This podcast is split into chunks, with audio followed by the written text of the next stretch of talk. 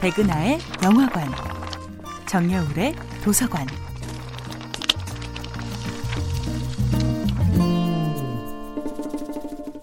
안녕하세요. 여러분들과 쉽고 재미있는 영화 이야기를 나누고 있는 배우 연구소 소장 백은하입니다.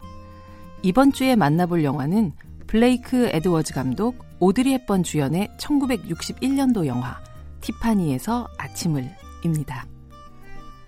배우 오드리 헵번과 영화 티파니에서 아침을의 여주인공 홀리 골라이틀리.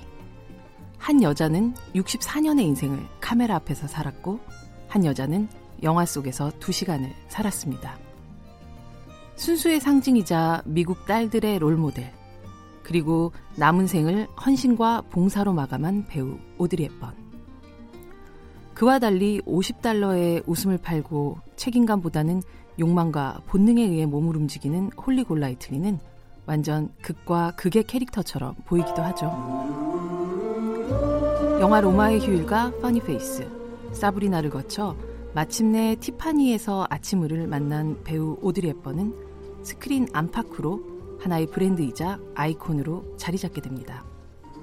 바로 남성의 시선에 맞춰진 풍만하고 성숙한 여성이 아니라 자신만의 취향과 개성을 드러내는 마른 몸의 젊은 여성이라는 브랜드였죠.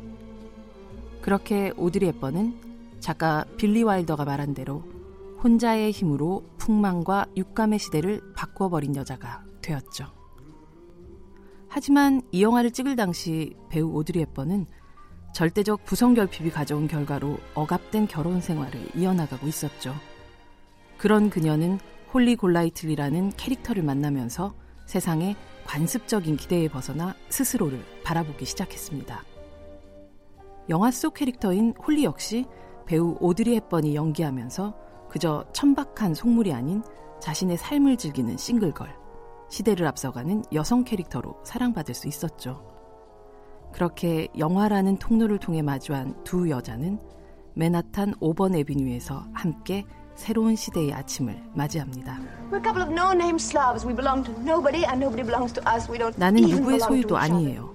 라는 이 영화의 유명한 대사처럼 1961년 세상에 나온 영화 티파니에서 아침을은 여성들이 속박과 가식의 50년대를 박차고 자유와 솔직함의 60년대로 진입하기까지의 기록이기도 합니다.